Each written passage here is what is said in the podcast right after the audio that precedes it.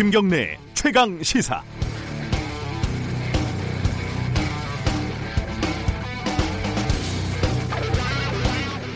발전소에서 참변을 당한 고 김용균 씨의 어머니가 어제 하루 종일 차가운 국회 복도를 떠나지 못했습니다.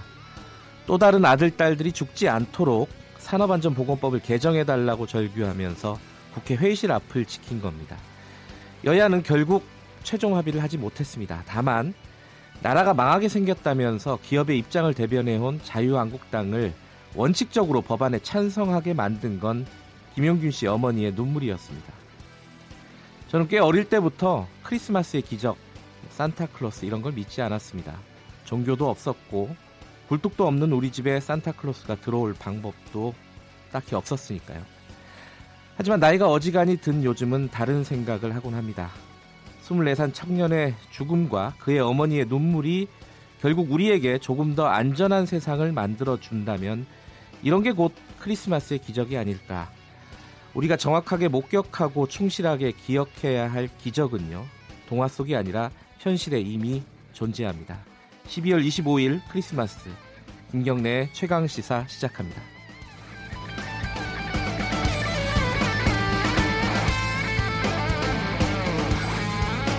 네, 크리스마스지만 주요 뉴스는 있습니다. 주요 뉴스 정리하겠습니다. KBS 보도본부 이효연 기자 나와 있습니다. 안녕하세요. 안녕하세요. 크리스마스에도 고생이십니다. 네. 어, 최저임금법 개정안 어제 결론이 난 거죠? 어떤 내용이죠? 네, 최저임금을 계산할 때 주휴 네. 시간을 넣느냐 마느냐 이 문제로 경영계와 노동계가 입장 차이가 컸습니다. 네. 정부가 어제 최저임금을 계산할 때 근로시간에 주휴 시간을 포함하기로 한 최저임금법 시행령 개정안의 큰 틀은 유지하기로 했습니다. 네. 우리나라의 기업의 임금 체계가 복잡해서요. 아, 너무 복잡해요. 네. 제 월급도 잘 모르겠어요, 사실. 주휴 시간에 대한 설명을 좀 드리겠습니다. 네. 예를 들어서 한 노동자가 하루에 8시간씩 5일을 일했다고 하면요. 네. 일주일 동안 모두 40시간을 일한 거잖아요. 네. 그런데 이제 근로기준법에서는 이렇게 근로자가 일주일을 일하면 하루 더 일한 걸로 쳐서요. 주휴 수당을 1회 주도록 하고 있습니다. 실제로는 음. 40시간을 일했지만 48시간 일한 비용을 받게 되는 것이에요. 그러니까 만근을 했으니까 하루 유급 휴가를 주겠다 이런 뜻이잖아요. 그죠? 맞습니다. 예. 예. 근데 일주일에 받는 주급이 이제 같다고 이제 가정을 한번 해보면요. 예. 일한 시간을 많이 잡을수록 시간당 받는 비용이 적어지잖아요. 그렇죠. 근데 그러면 최저임금 기준에 미달하는 사업장이 생길 가능성이 커집니다. 음. 그래서 경영계는 이 주유 시간을 시급 계산할 때 빼자. 노동계는 넣자. 이렇게 맞서 왔는데 이 사안만 놓고 보면 노동계의 입장을 정부가 받아들인 겁니다. 음. 반면 정부의 이런 결정에 한국경영자 총협회는 낙담했다. 이런 입장을 냈고요. 소상공인 연합회도 크게 반발하면서 주유 수당이 굉장히 부담이 된다고 호소했어요. 네. 또 헌법 소원까지도 진행하겠다 이런 입장을 밝혔습니다. 뭐 제게 그러니까 경영계 쪽은 반발을 하는데 근데 노동계도 사실 지금 정부 수정안에 대해서 그렇게 탐탁치 않게 여기는 것 같아요. 이건 또 왜 그러는 거죠? 네, 어제 민주노총하고 한국노총 모두 비판 입장을 냈습니다. 이유는 네. 두 가지인데요. 정부가 최저임금 산정에 약정 휴일을 넣지 않기로 한 것이 첫 번째 이유고요. 약정 휴일. 예. 네. 두 번째는 주 52시간 노동시간 단축법의 계도 기간을 더 늘리기로 한 것이 그 이유입니다. 약정 휴일 휴일부터 설명을 해보죠. 네, 약정 휴일은요. 예. 앞서 말씀드린 주휴 시간 같은 경우에는 법에서 노동 시간으로 보장해주고 있는 휴일이에요. 네. 아, 아, 그 노동 시간으로 보장해주고 있는 시간입니다. 근데 그런데 노사가 합의한 추가 유급 휴일이 있어요. 이걸 약정 휴일이라고 하는데 당초에는 고용노동부가 최저임금 계산할 때 이 약정 휴일도 넣기로 했다가 어, 어제 넣지 않기로 결정했습니다. 약정 휴일까지 포함되면 임금 부담이 너무 커진다는 경영계의 목소리를 일부 반영한 걸로 보입니다. 그리고 노동시간 단축과 관련해서도요. 내년 1월 1일부터 300인 이상 사업장에 주 52시간 유, 어, 주 52시간제 유예 기간이 끝나는데 네. 이걸 3개월 더 연장해 주기로 했습니다. 그래서 노동계에서는 계도 기간을 늘릴 게 아니라 근로 감독을 강화해야 한다. 이렇게 정부를 비판하고 있습니다. 그러니까 어찌 됐든 이게 좀 굉장히 복잡한 내용인데 그 노동계는 어, 휴일을 많이 얻고 그다음에 근로 시간을 좀 적게 가져가고 예. 그러면서 그 최저 임금을 산입하는 그 시간을 최대한 어, 많게 예. 그렇죠. 분모를 늘리는 게 이제 예, 노동계의 맞습니다. 목적인데 경영계는 반대고요. 그렇습니다. 정부는 그 절충한 가운데쯤을 잡은 것 같은데 예. 그래서 양쪽에서 다 불만을 가진 것 같아요. 네. 일단 뭐 정부가 결정을 했으니까 요, 요, 요 결정대로 가긴 갈 텐데 양쪽의 반발은 상당 시간 계속될 것 같아. 이거 나중에 한번 정리해봐야겠어요. 너무 복잡한 내용이라서요. 자 다음 소식은요. 이거 조금 어, 좀 끔찍한 내용이던데 왜냐면은 어. 저희 애도 얼마 전에 타미플루를 먹었거든요. 아, 예. 독감 치료제. 예. 근데 타미플루를 먹고 추락을 했다. 이게 잘 납득이 안 가요. 어떤 사건입니까, 이게? 예, 지난 토요일 새벽이었어요. 부산의 한 아파트에서 13살 여중생이 추락해서 사망했습니다. 네. 이 학생이 독감에 걸려서 타미플루를 복용했다고 하는데요. 네. 사망 학생의 어머니와 저희 KBS 기자가 직접 통화한 내용을 보니까요. 네. 어머니가 이게 타미플루의 부작용으로 의심하고 있었습니다. 이제 이 사망 학생이요 학교 생활도 열심히 했었고요 공부도 네. 잘했다고 합니다. 사고 당일에는요 학생의 선거에 나가서 당선 도 됐다고 합니다. 선거 마치고 온 날에 많이 아파해서 타미플루를 먹이고 재우려고 했는데 네. 아이가 갑자기 천장에서 이상한 소리가 들린다고 하면서 갑자기 물을 먹겠다 이러면서 베란다 쪽으로 가더랍니다. 이때만 해도 어머니는 환각 상태라고는 이제 상상도 못했다고 하는데요. 새벽에 아버지가 딸이 잘 자는지 방문을 열어봤더니 아이 방 창문이 활짝 열려 있는 상태였고 아파트 밖에 아이가 숨져 있었던 거였습니다. 근데 아직 우리나라에서는 타미플루의 부작용이 구체적으로 보, 어, 보고된 건 없어요. 네. 그래서 단정 짓기는 어려운 상태입니다만 이미 일본에서는요 2005년에 타미플루를 복용한 청소년들이 환각 증세로 투신해 숨진 사고가 있었습니다. 저도 외신을 검색해 보니까요. 이미 올해 2월에 미국의 주요 매체들이 타미플루의 부작용을 일제히 보도한 바가 있었습니다. US 투데이와 CBS 뉴스 등을 종합해서 보면 네. 아주 드물지만 어린이와 청소년들 사이에서 타미플루를 복용하고 환청이나 이상 행동을 하는 사례들이 보고되고 있으니 네. 가정에 타미플루를 복용한 청소년이 있다면 가족들이 꼭 곁에서 함께 지켜봐야 한다 이렇게 강조했습니다. 우리나라의 식품 의약품 안전처도요 인과관계는 불분명하지만 이런 사고가 보도됐다는 걸 인정하고 어, 보고됐다는 걸 인정하고 이 약을 먹을 때 주의해달라고 긴급하게 당부했습니다. 좀 자세히 좀뭐 뭐 식약처나 이런 데서 조사를 좀 해봐야겠네요. 그죠? 타이플로 네. 먹는 사람들이 많은데 이게 이런 부작용이 있을 수 있다는 건데, 그죠? 자, 요 얘기는 조금 더 지켜보도록 하고요. 크리스마스니까 크리스마스 뉴스도 하나 전달해 주세요. 네. 네, 아, 크리스마스에 올해도 네. 선물 가져오는 산타클로스의 위치를 추적해 주는 서비스가 있어요. 네. 미국의 북미 항공우주 방위사령부가 62년째 성탄절에 산타클로스 위치를 추적해서 온라인으로 공개하고 있습니다. 뭐 많이 알려진 얘기인데요. 1955년에 한 아이가 산타 위치를 좀 알려달라고 전화했는데 당시 전화를 받은 그 해리숍 대령이라는 사람이 아이를 실망시키지 않으려고 레이더망을 체크해서 산타의 위치를 알려줬다고 합니다. 올해는 미 연방 정부가 일시적 업무 정지, 셧다운 상태인데도 산타의 위치는 추적해준다고 하니까요. 가족들과 함께 보시는 것도 좋을 것 같습니다. 진짜는 아니죠? 아, 예, 제가 여기서 말씀드리긴 좀 부적절한 것 같습니다. 어린이들도 듣고 있을 것 같아서요. 어린이가 듣고 있나요? 예, 알겠습니다. 예. 진짜가 인, 진짜인지 아닌지는 말씀 안 드릴게요. 예. 자, 여기까지 하겠습니다. 고맙습니다. 네, 감사합니다. KBS 보도본부 이효연 기자였습니다. 아, 김경래 최강시사 듣고 계시고요. 지금 시각은 7시 34분이 됐습니다. 전반적으로 맑은 날씨를 보이고 있는 가운데 오늘 오후 늦게부터 밤 사이에 산발적으로 빗방울이 떨어지거나 눈이 날리는 곳이 있겠습니다. 중부지방과 전라도 지역이 될 것으로 보이고요. 충청도나 전라도 지역은 내일 아침까지도 이런 현상이 좀 더 이어질 것으로 보입니다.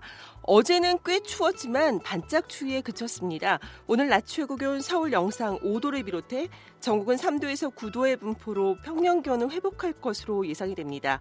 하지만 내일부터 다시 바람이 강해지면서 내일 밤 기온은 큰 폭으로 떨어지고 목요일 아침 서울은 영하 12도 안팎까지 떨어지고 낮 최고 기온도 영하 6도에 머무는 강한 한파가 찾아올 것으로 보이기 때문에 대비를 하시는 것이 좋겠습니다. 오늘 미세먼지 상황은 전국적으로 보통이거나 좋은 상태 계속 이어갈 전망입니다. 지금 서울 기온은 영하 3.2도입니다. 날씨 정보였습니다. 다음은 교통 상황 알아보겠습니다. 김미영 씨입니다. 네, 이 시각 교통정보입니다. 성탄절 아침입니다. 도로 예상하신 대로 수월한데요. 오늘 대체로 고속도로 소통 원활한 가운데 오후 시간 영동고속도로 위주로 서울 방면 다소 혼잡함이 예상되고 있습니다. 대체로 평소 일요일 정도 수준의 정체를 예상하시면 되겠습니다. 이 시각 현재 고속도로 정체로 인한 어려움은 없습니다. 다만 여유로운 도로 상황이 과속으로 이어지기 쉬운데요. 사고 나지 않게 안전 운전하시기 바랍니다. 천안 논산고속도로 논산 방면 공주분기점 갓길에서 승용차 사고 처리하고 있습니다. 그리고 영동고속도로는 인천 쪽 용인 갓길에서 고장난 화물차를 처리하고 있는데요. 2차 사고 이어지지 않게 주의해서 지나셔야겠습니다. 서울시내 간선도로 역시 거의 모든 도로 모든 구간에서 제속도로 이동하고 있는 모습입니다. KBS 교통정보센터였습니다.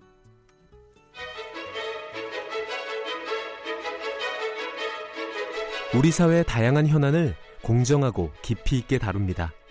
KBS 일라디오 김경래의 최강 시사.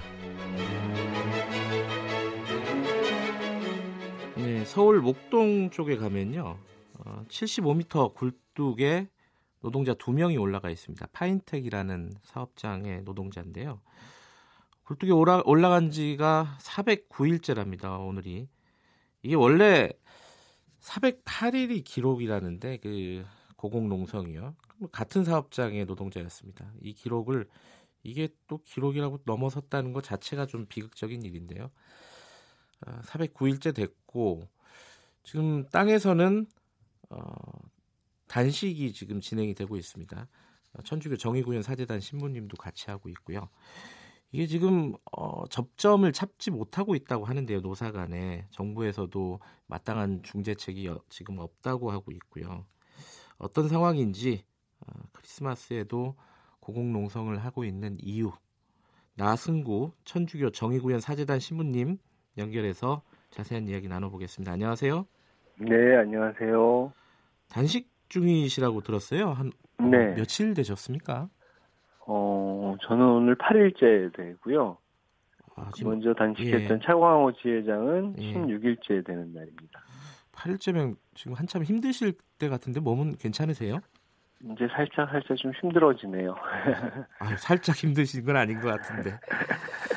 그, 어, 지금 고공농성은 이제 400일 넘어 1년 하고도 한 달이 훨씬 넘었어요. 네네. 신부님께서 이렇게 단식에 직접 나서게 되신 이유 좀 간단하게 설명을 해주시죠 청취자분들에게. 음, 간단하게 그 관심을 가져달라는 겁니다. 아하 예. 그 해결의 실마리를 뭐 여러 군데에서 네. 할수 있는 곳에서 풀어달라는 것이고요. 네. 그래서 409일째 정말 말도 안 되는 숫자지요. 이 숫자에 동안 네. 그 굴뚝에 올라갔던 이들을 내려오게 해달라는 겁니다.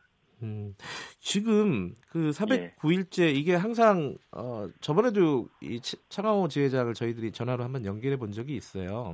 네, 네. 네.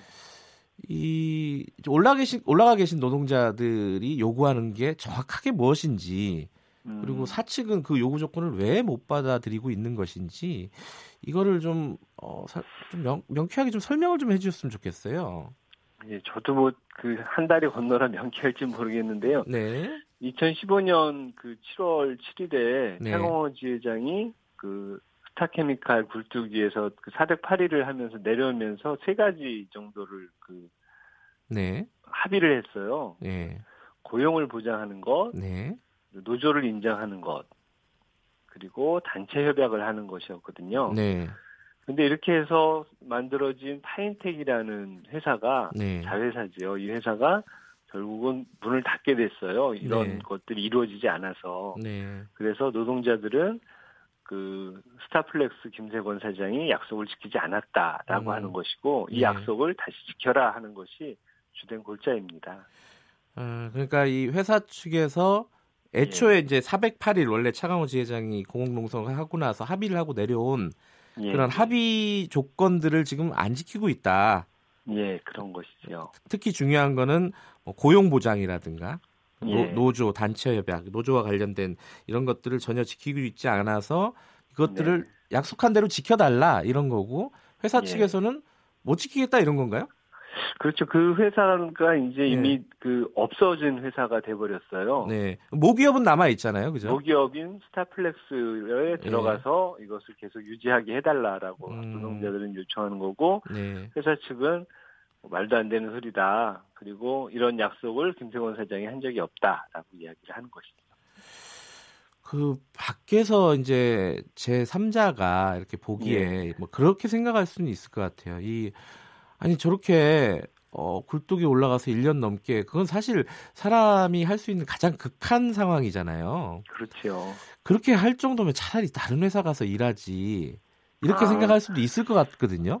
네네. 그 그분들은 저렇게 올라가서 1년 넘게 저렇게 뭐랄까 인간으로서 할 수 있는 마지막까지 가는 이유가 어떤 절박함이 뭘까 이게 사실 좀 궁금해요. 좀 얘기를 나눠 보셨잖아요, 그죠? 이분들은 오랫동안 제가 옆에서 좀 예. 듣기로는 예. 이분들은 오랫동안 이제 그 그야말로 노동 운동을 하시면서 노동 투쟁을 하시면서 네. 그런 거예요. 이렇게 어떻게 조금 이렇게 협의를 하고 조금 뭐 양보를 하고 양보를 하고 그러다 보니까 정말 갈 데가 없어진 음. 그런 것이다. 네. 굴뚝으로밖에 올라갈 수가 없는 것이다. 그러니 네. 이번에는 계속 조금 더 어려워진 것이 이번에는 확실하게 네. 우리의 요구가 들어줄 안전한 장치가 되지 않고서는 아. 벌써 뭐 몇 번째인데 내려오지 못하겠다 이런 거지요. 한 번 약속을 했는데 안 지켰기 때문에 더 불안한 네. 거군요. 그렇죠. 음. 지금 정치권에서도 좀 노력을 하고 있다고 들었어요. 네네. 민주당 같은 경우에 중재를 하려고 좀 하는 것 같은데 중재가 안 되는 이유가 뭐죠? 회사 측이 뭐, 완강한가요? 예, 굉장히 완강하다고 들었습니다. 음, 그럼 어떤 방법이 있겠어요? 지금 이 어떤 중재가 좀 있어야 될 것 같은데. 글쎄요, 그 무슨 딱히 그 해법을 딱 네. 가지고 만나는 것보다 일단은 사람과 사람이 좀 만나면 여태까지 네. 409일이 될 동안 네. 그리고 네. 그 노조 문제가 이제 있으면서부터 한 번도 만나지 않았다고 들었거든요. 아하. 대화 자체가 없었군요. 네, 대화가 완전히 끊겨버렸으니까 그 사이에 사실은 미움도 오해도 또 더 많이 쌓였을 거라고 생각을 해요. 네. 만나서 이야기를 하면서 풀어나가다 보면 네. 어느 접점이 생길 것이고 뭐 접점이 생겨야지 그 다음에 뭐 양보도 있고 타협도 있고 할 텐데 네. 그조차 없으니까는 서로 답답한 지경입니다. 그러니까는 뭐 정치권이나 뭐 여러 군데에서 그좀 중재를 하려고 해도 이제 안 되는 이유가 바로 그거라고 생각을 합니다. 그렇군요. 이 근데 오늘이 크리스마스잖아요. 그렇죠. 이 사실 뭐 종교가 있건 없건 크리스마스라 그러면 뭐 특별한 기억으로 혹은 뭐 어떤 기대나 이런 것들을 하게 될 수밖에 없는데 네. 위에 계신 분들도 마찬가지일 것 같아요. 더 마음이 좀 아프시고 좀 심란하실 것 같은데 네. 어떻습니까? 좀 얘기해 보셨어요? 위에 계신 분들하고? 많이 위에 계신 분들하고는 뭐 그다지 대화를 못 했고요. 네. 그 차광호 지회장하고 예. 대화를 할 때는 어, 본인이 408일을 굴뚝위에 있어서 어떤지를 너무 잘하는 사람이잖아요. 네.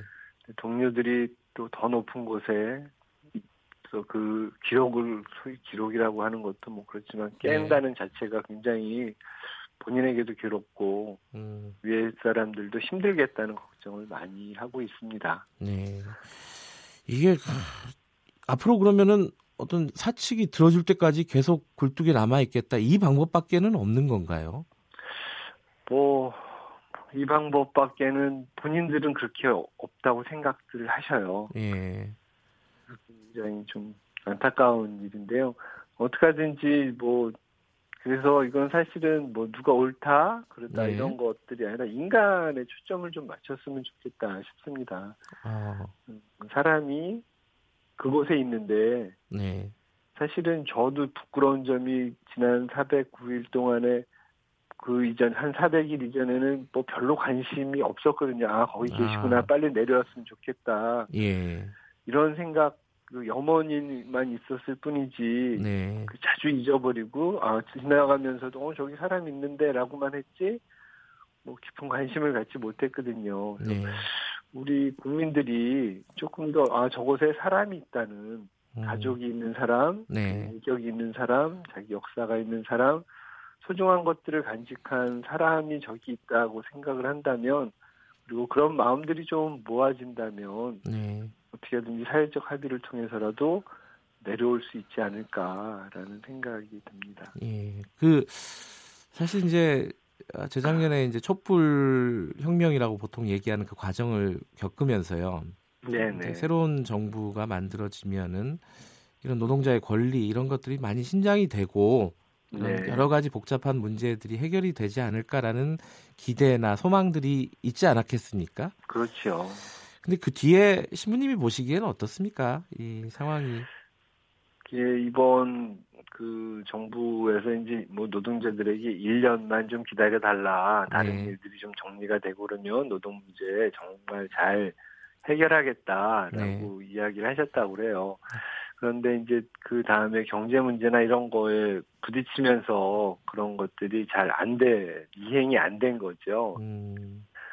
그래서 이 당장 기다려오거나 아니면 그동안 뭐 그 전 정권에 의해서 핍박받았다고 생각하는 노동자들이 혼신의 힘을 다해서 이제 촛불을 세우고 바꿔놨더니 똑같더라 하는 네. 좌절감, 절망감은 더 큰 것 같습니다. 네. 음, 이건 사실은 마음을 다스리는 문제이고 마음을 도닥이는 문제일 것 같아요. 어떤 뭐 정책이나 제도 이런 것들은 딱딱딱딱이지만 노동자들의 마음을 어떻게 좀 살 수 있을까 그런 것에서 좀 접근을 한다면 마음으로부터 다가가는 것이 된다면 좀 더 가능하지 않을까 싶습니다. 네. 네. 그 최근에 또 김용균 씨 24살 그 비정규직 청년이 어, 작업장에서 숨지지 않았습니까? 예, 안타까운 일이죠. 예, 그 뒤에 이제 사회적으로 좀 그 작업장 안전이나 이런 부분에 대한 논의들이 지금 그나마 어, 좀 예. 진행이 되고 있는 것 같은데, 네. 뭐 정부의 아, 국회 입법이라든가 이런 부분들은 아직 좀 미진한 것 같아요. 신부님은 이런 상황들은 어떻게 보고 계세요?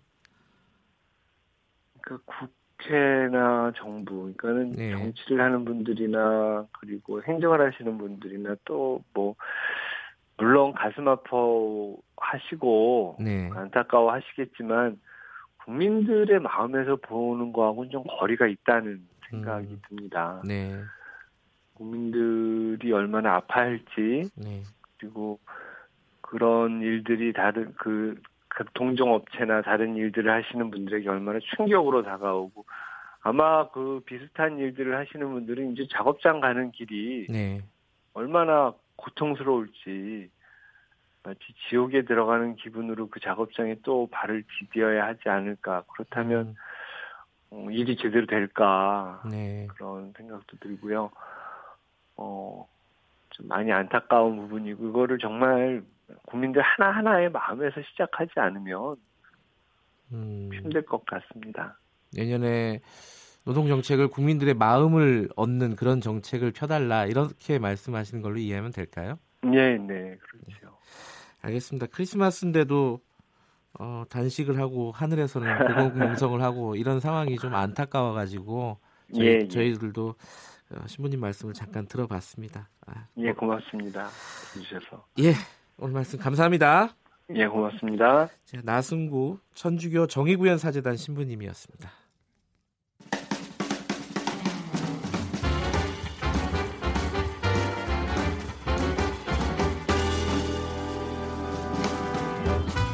여러분의 아침을 책임집니다. 김경래의 최강 시사. 네. 가장 핫한 스포츠 소식을 가장 빠르게 전달해 드리는 최강 스포츠입니다. 오늘도 KBS 스포츠 취재부 김기범 기자 나와 있습니다. 안녕하세요. 네, 안녕하십니까. 오늘 당직이신가요? 아 근무를 하긴 합니다. 아 네. 그래요? 예, 다행이네요. 근무도 없이 이렇게 아침에 나오려면 힘든데. 메리 크리스마스. 이게 이게 일부가 앞에 인터뷰가 좀 무거운 인터뷰면은 참 저도 네. 난감해요. 이게 네. 분위기를 어떻게 잡아야 될지. 맞습니다. 하지만 또 스포츠 소식은 스포츠 소식이니까 네. 좀 즐겁게 진행을 해보겠습니다. 근데 성탄절이라 스포츠 소식이 별게 없지 않나요? 사실 뉴스가 별로 없어서 찾는데 좀 고민했는데 성탄절이니만큼 중계나 이런 건 많이 있나요? 네, 성탄절 스포츠 이벤트 있는데요. 오늘 만약에 뭐 다들 계획이 있으시겠지만 계획 별로 없어요. 아직 없으시다면 제 저기 한번 귀 기울여 주시기 바랍니다. 네. 자, 시간 순서대로 한 세 가지만 오늘 스포츠를 즐길 수 있는 방법을 예. 알려드리겠습니다. 오후 2시에요.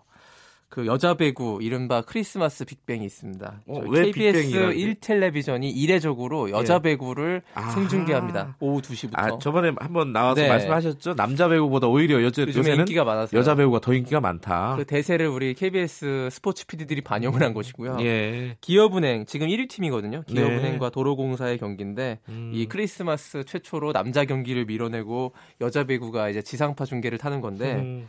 오늘 지상파 중계가 좀 좀 많은 분들이 보실 거니까 네. 이번 기회에 말로만 듣던 여자 배구 왜 사람들이 많이 보나 음. 이런 걸 한번 TV를 통해서 어, 직접 확인해 보시는 것도 여자 배구의 매력을 감상해 보시는 것도 좋을 것 같고요. 자 이제 오후로 좀 넘어가면요. 예. 오후 5시 프로농구 SK와 삼성의 경기가 있는데 예. 사실 이제 그 SK가 이번 프로농구 지금 현재 9위고 삼성은 10위입니다. 아 좀 하위권이네. 하위권이 아니라 꼴찌랑 꼴찌에서 두 번째 팀이죠. 예, 프로농구 10, 개 팀이니까요. 예. 그런데 이 한 가지 크리스마스이기 때문에 볼만한 이벤트가 있다고 해요. 아, 어떤 그 거예요? 하프타임에 그 SK 문경은 감독과 삼성의 이상민 감독이 3점 슛 이벤트 대결이 있거든요. 아, 이 감독들이 또 선수 시절에 거의 네. 레전드급이었잖아요. 너무 그렇죠? 인기가 많았던 두 네. 감독이기 때문에요. 하프타임 때 그 다섯 개의 3점 슛을 던져가지고 누가 더 많이 넣나 요거를 아하. 시합하는 건데 볼만할 것 같고요. 이 저녁 시절에 네. 이두 선수 굉장히 3점 슛도 뭐 모든 플레이를 다 잘했습니다만 네. 3점 슛 잘 넣었던 두 명.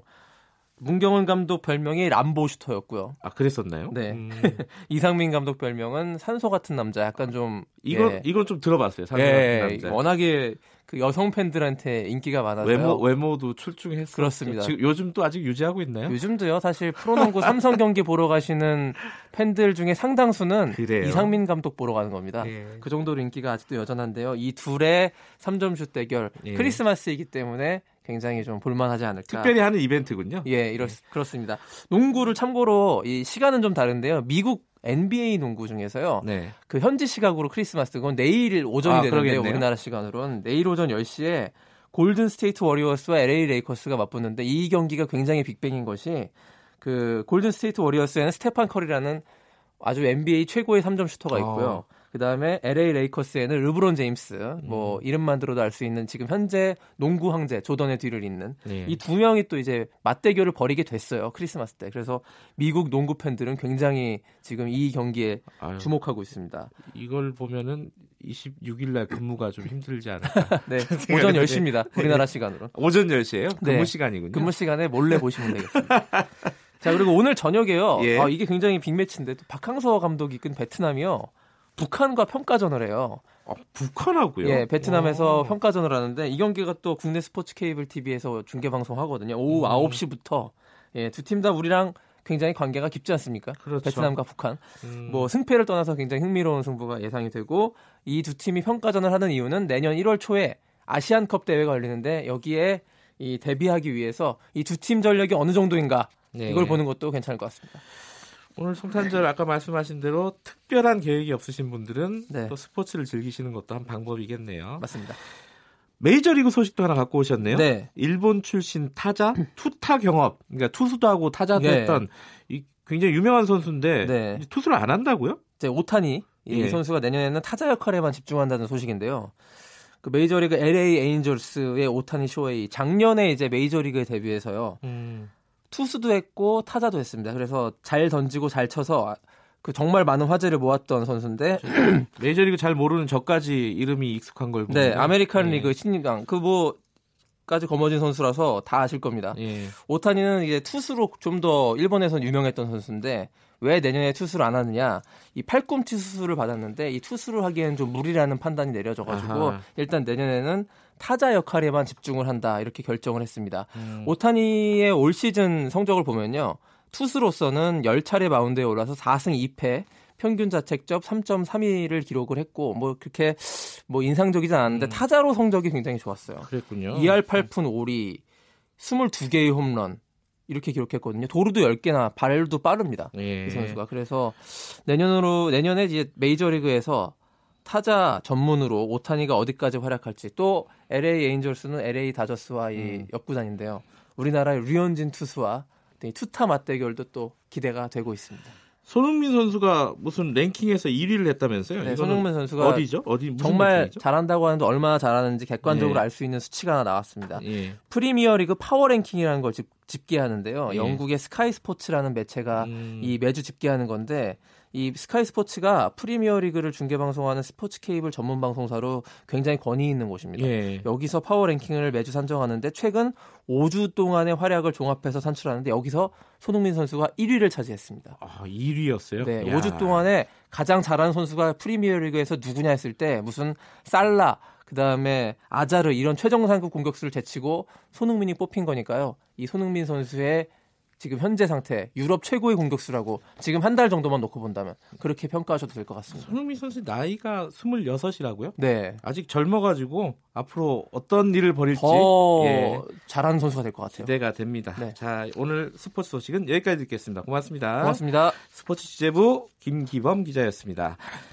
그리고 KBS 1라디오 김경래의 최강시사 1부는 여기까지 하고요. 2부에서는요. 4.16 세월호 참사 가족협의회 유경근 집행위원장 만나보는 시간 가져봅니다. 김경래 최강시사 잠시 후에 뵙겠습니다.